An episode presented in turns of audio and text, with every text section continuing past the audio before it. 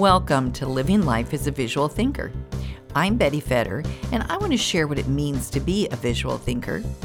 We'll find out how it affects us at school and on the job, and we'll share success stories from visual thinkers, young and old. Hi, welcome back. You know, today I wanted to share some thoughts about um, first grade, our grandson's experience in first grade as a visual learner. It was a a bumpy year.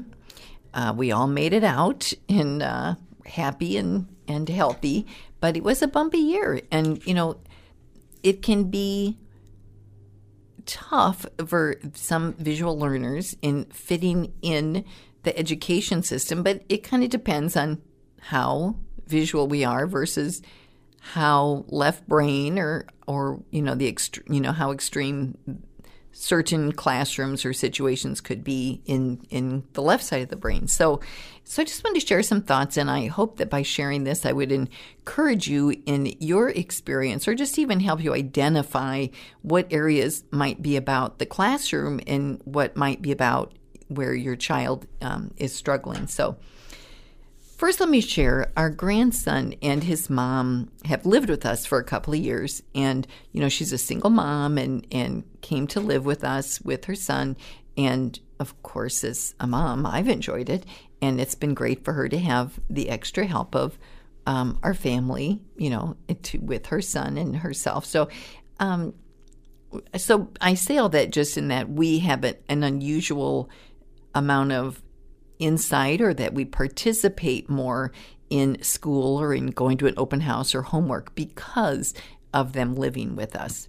So, you know, my grandson went to a preschool and kindergarten at a at a private school and it was a more of an all-day program and in fact my daughter teaches at the same organ at the same um, school and it was a great experience. It was a very multisensory, um, lots of learning, lots of subject matter. Yes, writing, reading, um, very tactile math. You know, so we thought he was well prepared, and our own kids had gone to programs like this with um, through kindergarten, and you know, transitioned really well into the um, classroom.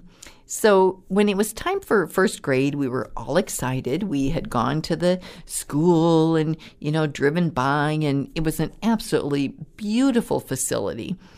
Um, it's not the same school district our kids went to school in. It's it's we moved just a little bit further west. It's the neighboring school district.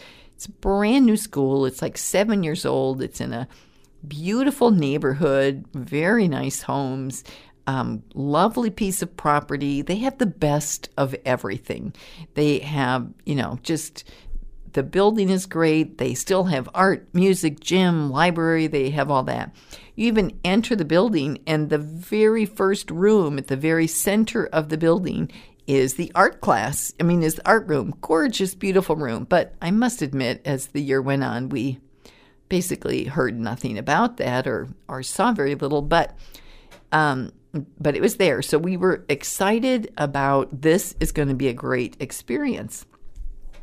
So, you know, mom and, and child went off and got all their school supplies, got all ready, got the new backpack, you know, did everything and and um, you know, went to the school for the supply drop off and, and meet the teacher and you know, it was great. They're excited and but you know, my daughter noticed and and kind of commented and turned out to be a tad um, like prophetic. But she said, you know, they were just beautiful classroom, only 20 kids in a room. And for first grade in a public school, that's pretty remarkable right there. But so, you know, just beautiful room. And um, she said, there were so many words everywhere, like every part of this walls and bulletin boards and you know everything was just covered in just a lot of words. Now it was beautifully done. It was very attractive but there were a lot of words. There were also lots of baskets of books. Now this is a good thing. Books are good. We had always read to our grandson. He loves books. He loves being read to. And he was at that real exciting time of learning to read And um, so, you know, books are good, but there were a lot of books. There were a lot of baskets of books, and even this area that was screened off to make a little separate section, but words and buckets of words everywhere and just buckets of books everywhere. So, you know, it was good. It was great. We were all excited. Um, at some point, we we went to the open house, and my husband and I did go to the open house, and uh, I, I was a little bit concerned at the end of it because you know I thought he's going to talk about, hey, this is what's going on for the year, and we have art class and gym class. And, you know, there's just a lot that this school had that a lot of schools don't have anymore. And I thought, that's something to be really proud of, you know, of, of the, the, the wholeness or the, all the aspects of education that were still being brought to these kids that were important. So, but instead, the conversation was much more about test scores. These are the kind of test scores we had last year. This is um, the kind of planning that we've done as a district, as a school. This is our these are our goals for this year. This is where we're going to go. This is what we're going to do. And there was just so much test score, test score, test score. I got to say, I've read a lot about this, and because of my work with being visual and and my book and all that like I've read a lot of negatives on this, but I was really surprised to experience it on parent night and there seemed to be kind of some concern in the audience, but then there was other people that were like, "Yeah, you know, it's going to be my kid," you know, with those great scores. While a few other people look like, eh, a little trepidation. But, you know, again, it's just parent night. It's not every day in the classroom. So, you know, we, the school year started and, you know, our grandson was taking a bus. We sat outside. We got the backpack. He's off to school. We're waving. He's, you know, everything looks great, making new friends. And, and this was a great new adventure. He was very excited. But unfortunately, after um, pretty early in the year, it kind of started to go a little bit sour. And unfortunately, there were some reports of bad behavior that he was being resistant he was being disrespectful he there was these this anger or being the class clown kind of being really loud and disruptive and distracting this was really confusing to us because this is not how he acts. Like it was like a different child went he became a different kid when he went to first grade. So kind of didn't understand what was going on. But of course, this behavior is not okay. And so, you know, we were in communication with the school, communication with the teacher, and with him, you know, like, what's going on? This is not okay. This is how you, you know. So there was lots of conversation, discipline, follow through, whatever it was. You know, sometimes he just didn't do certain kinds of work or he even would break pencils rather than have to do the work. We were completely confused at what was bringing this on. Like, this was just not who he is. Now, he is a visual learner. Oh my goodness, he is really a visual learner, very spatial. Oh my gosh, the Legos, the art, the ideas, the you know, he's always making something, imagining something, doing something. He loves to be read to. He loves stories. He loves movies. He just, he's a creative, exciting kid with a great vocabulary, a great mind, a great curiosity. But when it comes time to sit still and write, which is challenging for visual learners, when it comes time for math, when it comes time for reading, turns out this was not his favorite thing to do. And yet there was just a different edge to this that we couldn't put our finger on. Why was it this extreme of behavior in him?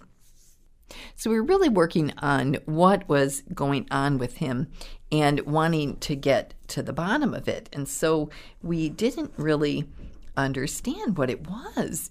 And so one night, you know, we were we were we were going to do some reading, and I said, uh, you know, pick a book, or uh, then I went and picked a book. So I picked this book, and I picked a book, um, and I showed it to him, and I said, oh, you know, you're going to read this book to me. This huge panic came over him, just this, just wave wave of panic, and I said, you know, what's what's going on? What's wrong? And he said, I can't read that book. Like I don't remember that book. And I said, well, honey, you don't have to remember the book. We're going to read the book. You know the words in this book. Well, long story short, it turned out that he felt like when you go to read a book, you read what you remember. So we have so many books at our house, and we had read so much to him and gone to the library so much. He had a pretty good experience or breadth of um, experience with books. But when he went into the classroom, he saw all those books that he didn't know, and he didn't remember all those books. So when it came time to read, this huge panic came over him in the classroom of I can't do this. Like I don't know these books. I am in way over my head, you know. And then the same thing was happening with writing or some things with math. So he turned out he was doing these inappropriate behaviors as sort of a distraction for people to figure out he didn't know. So instead of um, uh, admitting he didn't know what to write. You know, he would break his pencils or he would be disruptive or be the class clown or just make noise. Now, none of that's okay. Like, we, it's one thing to understand where it's coming from. The behavior was still not okay. But oh my gosh, to understand the panic in him that every day he was going in, and again, this room was really full of books, was really full of words everywhere. And he went in there every day and said, I'm in way over my head. Like, I don't know any of this. The discouragement and the fear and the anxiety on him were just heartbreaking, just heartbreaking. So, of course, we talked that out and we wrote a note to the teacher and explained he's not being defiant he's scared. He doesn't know. And of course, we talked to him about the teacher is there to help you find the book that will work for you. And it she did and she got it. We, you know, kind of worked through that particular cycle and it got better for a while because, you know, we understood, you know, what was driving that part of the behavior. And oh, we were all so hopeful and, and there was this, you know, great relief there. Now, this was really early in the year, but fortunately, we saw that. So, but unfortunately, his feelings of anxiety and inadequacy were in a lot more areas than picking a book. So, um, in math class, there was a lot of. Um, in the basic math, he did fine. He did what other um, you know, his uh, activities and worksheets and all that. It was fine. But again, oh my gosh, there were so many papers in this class, so many worksheets, so many papers. I mean, I was going to take pictures of just the mountains of papers that these kids brought home and that they did at home or they did in class. And, you know, visual learners are not worksheet kind of kids either. And the amount of writing, writing is challenging the physical act of writing and then this originating content for your journal every day or for stories every day. So there were just those particular things reading, handwriting, writing, and math. There's certain aspects of those particular subjects that are really challenging for visual kids. And in this particular classroom, they were just really amplified. Like there was one way to do this, and it was going to be this way. And unfortunately, it didn't quite match his kind of thinking and his way of operating. So again, there wasn't that kind of adaptation or kind of let's have a couple other ways to go about learning. It was this way, and it was a very left brain, linear, write it and, you know, read it kind of a way. Math, time tests. Visual kids hate tests, they hate time tests, but there was this one way to do it. So there was a lot of anxiety, a lot of fear, and unfortunately, then he acted out with inappropriate behavior. And again, that behavior is never okay. You can understand where it's coming from, but you still have to address the behavior. So we did a couple of things. So the what we did at home was when we recognized what those areas were. So, for example, the reading and him feeling unsure about all this, we really stepped it up with our sight words. We, um, you know, I have on my blog a list of kindergarten sight words and first grade sight words, and I have a lot of activities there. Well, we did it at home. We made our our flashcards and we played with them at breakfast time, and we did them after school, or we made funny sentences out of them. But we tried to be casual about it and a few at a time. But man, we drilled those words.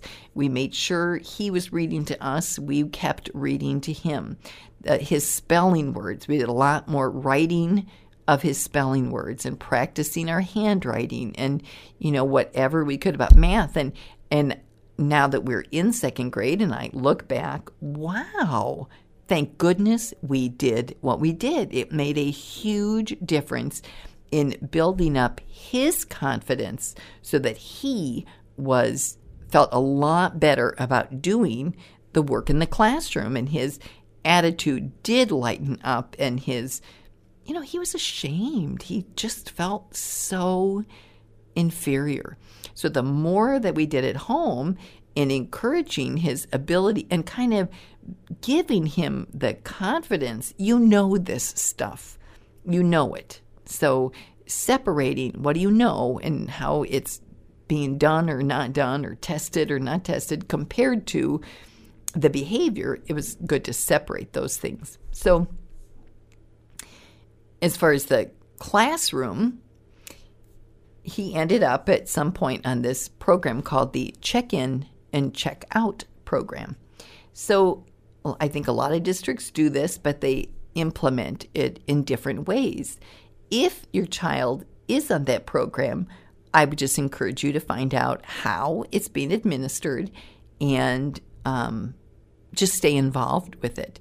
You know, when they um, putting him on it. You know, the idea is that the kids are are they acknowledge certain areas of the day or times of the day and then the kids get feedback they get points or and they get feedback on hey you know you were you know loud or shouting out or you didn't do your work in this class or that and when they get a certain number of points then they can earn a reward. And for him, the reward was go to the gym at the end of the day and play basketball or scoops or whatever. And that was good, you know. And then there was a touch point and a and a person to talk to and to feel good about, like, oh, Mr. So and so, you know, was one of the gym teachers, and that's good, you know. They um, so it, it seemed like a positive thing when it started, and um, and and he had to be, you know, there was just some different ways of, you know, how to be uh, accountable.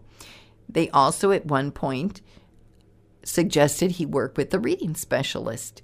And I, you know, at first, I think his mom and, and us, we felt a little bit like, oh no, you know, that's a natural. My kid needs a specialist or he's not. You kind of got to get over that. Like, there's just no room for that if your school is offering you some special programming, say yes. You know, I mean, obviously you evaluate it and make sure it's the right thing for your child, but don't let pride or things like that get in the way. If it's the right program, just do it. And you know, for a visual kid, he's in this noisy classroom. It's really distracting. He's feeling insecure. So, whatever, whether he's internalizing it or acting out, when you work at the reading specialist, there is one on one this one person is going to help you learn something. And then you go back in the classroom and you feel pretty darn good about that you're gaining skill. This is a good thing. And she was a wonderful uh, woman just was very encouraging. And he, between what we did at home and that, it was great. You know, he really gained some things. Um, and so there were some things in place. We were understanding at home what parts of the classroom were difficult. But I have to say, my disappointment was that the classroom teacher, and when we had these, you know, 500 people meetings, they were not hearing what we had to say about what certain things were hard. So I said, you know, like time tests, like the whole idea of the test and the time and he knows way more math than this. So to keep beating him up because he can't hit a certain number on, you know, one plus stuff, come on. And no, that's the way they do it. They do time tests and you get through this until you can do this. And I understand we need to accomplish certain things, but the lack of consideration for the way he learned and what parts might have been triggering the negative feelings, there wasn't much consideration on that. So that's probably my biggest disappointment in it all. But um, again, but we wanted to protect him. You know, you this is a child, and you have to protect your own child's self esteem and their own feelings about themselves. And you don't want to compete with the school and you don't want to say negative things about the school, but how do you talk about it in a way that you can help them identify how they're feeling and and also let them vent how they're feeling. So, you know, one night it's one of those real late night kind of tender times and I just could see he was really weary. And um, you know just was really feeling down about things. And so you know we're just kind of kind of one of those kind of you know those parents talks when you're kind of talking without them knowing that it's serious. And i said and that the lights were out and it's kind of getting ready for bed. And i said you know honey i just feel like you're really sad or you're angry about something. What's up he said i am really sad i said why he said, I don't want to go to school. I don't like school. And I said, Well, what is it about school that you don't like? Now, this was so poignant. I wrote this in my journal because, you know, for a six year old to be able to this articulate, I wanted to capture this. But he said, I don't like school and I'm really mad you keep making me go there because every day I'm bad. He said, I just can't be a good boy. I try and I try, and then something goes wrong, and I just can't change it. He said, It's like two trains on different tracks, and I can't get them on the same track.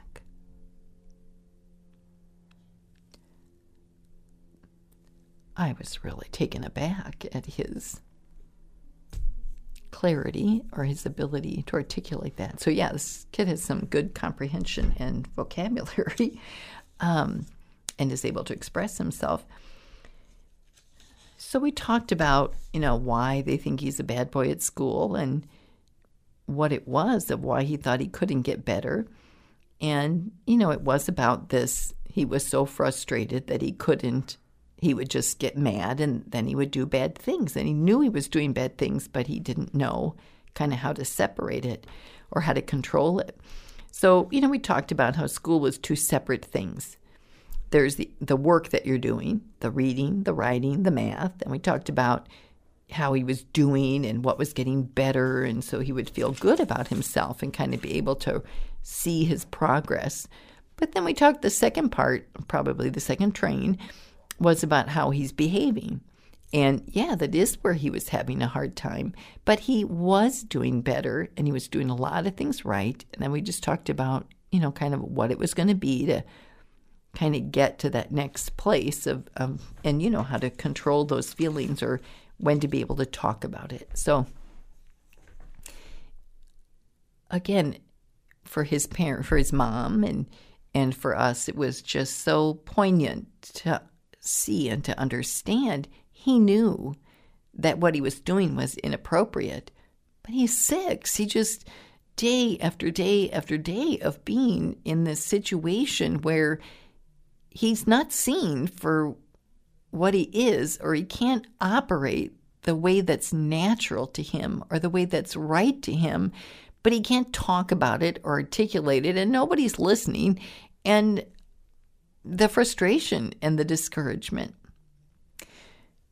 So, you know, we paid attention at home and we, you know, worked on, again, whatever kind of help we could give at home. And wow, his skills got better. He was feeling better. But, you know, there would just be things at school that there were certain times when certain assignments or certain tests were so incredibly inappropriate or would be naturally challenging for any visual kid.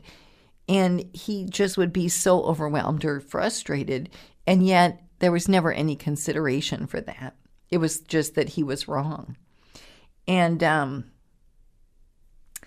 you know, we kept him in that check in, check out program. But, you know, I remember at one of the conferences, I remember my husband saying, you know, guys, I'm not sure any of us could pass through the day if we had to be evaluated all day long on what we were doing and, and just kind of I see the good in this program, but you know, might we be going too far?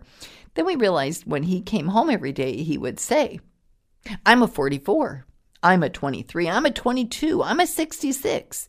He was gauging his his self worth, his his opinion of himself became the numbers on that score sheet one time he went and we were just growing increasingly dissatisfied. This was not okay. And one day he had gone for about a week or 10 days of these great scores. Everything's good, so good. And then he came home and he had like a, he crashed, literally, went from a 66 to like a 22. And just, he did this wrong and this wrong and this wrong and this wrong and this. I said, guys, why? What happened? Oh, we don't want to talk about that. We just want to talk about he did wrong. No, no, no. A kid, there's some, what happened? What was different? So we found out eventually that he had three kinds of tests on that day, and they were all things that were just really tough for visual kids. So again, the behavior's not appropriate, but come on, let's figure out where it's coming from. So eventually, we just um, stopped. We we asked him to be off that program because it was such a scarlet letter. You know, we found out that part of what was happening that he had to actually have this page on a clipboard and he carried it with him all day long. So when he was in his morning class, but then when he if he switched rooms, he had to carry the clipboard, the scarlet letter, to the next room and they had to evaluate him. If he went in the hallway to lunch, they evaluated him. When he went in the hallway to gym class, they evaluated him. So all day long, anybody that crossed his path had to mark on this thing. Oh, he touched somebody. Oh, he pushed somebody in line. Oh, he, I mean, oh my gosh, are you kidding? And just every single thing he did was written on this paper, and he had to carry this around all day. So we were like, yeah, no, this isn't happening anymore. So, um, and again, we were all about holding him accountable for his behavior, but let's do that without destroying a child's self esteem and sense of self. And let's take some responsibility that there might be something in the system that is causing some of the behavior or the frustration. So, you know, we did a few other things toward the end of the school year, you know, they had a few other methods to do it. And, and overall, things had gotten much better. But, you know, first grade had a pretty sour stress, a sour taste in our mind. Now, you know, overall, we were careful all through this to always remind our grandson who he was, what he was good at, what the way he thinks and and you know what was good. We remind him of the good parts of school you know we always stayed positive about it but we always made it a safe place for him to be able to say what it was that was hard or what was bothering him. Didn't give him a free pass but he's allowed to think and feel how he thinks and it was okay for him to have an outlet for that we still expected appropriate behavior at home and at school and we talked about the negatives and you know what needed to be corrected or that. And there was great improvement but we worked on it in a way that kept his self-esteem intact and and who he was. Now you know the school the teachers and the staff these were a kind lovely group of people they weren't evil. They're not you know there wasn't the no miss hannigans or anything. They were lovely people. But their goals and their beliefs just didn't have room to consider this visual learner and and the way he thought or or you know any adaptations he might need or adjustments. They were very focused they had their goals they had their way they were getting there and they were kind lovely people who wanted to do right by him by the kids and they still do it's just that what their goal was is different than what he would he needed. So you know we ended first grade. Um, gosh, we were happy to be done with homework.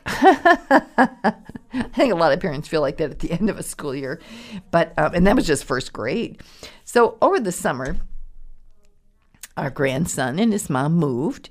They have their own place now, and they are in a different school district, so they're still close by. We still have a lot of involvement. And in fact, I see him after school almost every day because his school is close to our offices. But they're in a different school district. And technically, it would be a less favored school district. They don't have the same test scores, they have a messier, may I say, population. You know, it's not so clear cut race to the top group. There's different levels of ability and expectations and socioeconomic factors. But in some ways, it's been a blessing. In his particular school, they know they're not going to meet those numbers that were set out for them. And, you know, they don't say that at a teacher conference, but, you know, kind of privately, I heard that. And, and in some ways, it gives them a freedom. Like, yes, they're going to do the best they can do. And what a committed bunch of teachers and the principal and the staff, but they they get to focus more on the kids. They've got a real mix of learners. They got a mix of backgrounds, a mix of socioeconomics. They got a mix of factors. So they're not as they're much more focused on how do I get to that kid? How do I get to this kid? But they still have high expectations. There's still homework, there's still grades, there's still goals. But there's just a different twist and an edge to it. And there's just room in there. There's room for kids to be a little bit different than that standard middle kid that is going to perform a certain way on a test. So there's just room for different kinds of kids. So the good news is he's so much happier this year at school. His um, he's a great teacher. Um, he he there's no behavior problems at all. He's having a lovely time. We've been to conferences. We've just great things and our focus this year is math. I'm going to talk about that in some other podcasts and some other videos, like what is it about math and visual learners. But overall, I cannot believe the difference a school a teacher, a year, whatever, what can it can make. So these are just some kind of wrap up thoughts for you and if you're having any of this experience with your own kids in school and it doesn't have to be first grade it can be you know sophomore year 7th grade you know wherever they're at in school. So first I would encourage you remember who your child is. God made your child perfect for what they have ahead of them in life. They might not want to read, but yes, they need to learn how to read, and you're going to figure out a way, the teacher's going to figure out a way how to get them there. But they're perfect. You're, you, there's nothing wrong. There's no deficits here. There's nothing negative about it. They just are who they are. And value that. You know, don't ever get into school and let some test scores or charts or or this is the norm. Don't let it get you off track about valuing who your kid is and really seeing who they are. Just appreciate them and just treasure them for how God made them. Now, I would encourage you figure out your school. You know, do you have a school who is so focused in a direction that's contrary to what your child needs? Or who's the teacher? What do they like? What do they not? You know, just what is their objective and what is their goal? But what does your child need? And how can you work together and partner for the best for both of them? Now, never get into an adversarial relationship with school they've got all it's a very complex system and it's a very burdensome system and you can't even begin in understanding or you know what it is they're going through or what they're doing and so just find out just get educated stay involved stay connected but look for win-win kinds of things for them and for your kids now if you're number 3 if your school offers help take it you know, obviously research it, review it. Is it the right fit? But, uh, you know, don't get prideful or embarrassed or whatever. You know, if, if it's a good thing that's going to help your child, say yes. Number four, really commit to doing what you need to do at home. And again, if we hadn't done our flashcards and our writing and, and you know, really excelling at that homework. We in first grade, I don't know that he would have made it in first grade, or we'd have a very different kid that would not be very ready or prepared for second grade. And so, and that builds, you know, you let that go every year. Oh my gosh, by the time you're in fourth or fifth grade, and this is serious writing and homework and reading, you know, you've got every year really does matter. So, whether you can do it with your child, whether it's a tutor, a neighbor, grandma, because mom is busy, or, you know, whoever is that right personality in the family, make the commitment to do it. And, you know, my blog, bettyfetter.com, that's what we're there for helping parents create success for their visual learners. So, we have the tips and tools of what can you do to help. So, please check out what we have, and we're always adding more stuff. Number five, leave plenty of time and space for your kids to be who they are. You know, we have to be careful. They're, you know, they're in school a long time during the day. We have to be careful that it's not three hours of homework at night or it's two hours or, and then it's going to bed and reading. And where do they get to play Legos? Where's art class? Where's makeup time, you know, make believe time and, and exploring and adventuring and running outside or science and experiments and our kids need time to be kids. So, yes, we're going to make that commitment for that little extra that they need, but they also need mental health. They need time to just relax and be who they are meant to be, who they are. And so, oh my gosh, honor that, but just let them enjoy it and, you know, let them have those times. So that's it for today. And I really appreciate your being here. And um, again, I don't want to speak negatively about first grade or, or any school or teacher, but you know, for visual kids, there can just be some challenges in fitting into the school system. And uh, the more we understand it and can articulate it, we can recognize it's not our kid or it's not this or it's not that. It's just happening. And what do we do about it and help them identify it and, and make it a positive? Let's keep it positive. So thank you so much. And check out the blog, bettyfetter.com. And I'd love to, we'll talk again very soon. Thank you.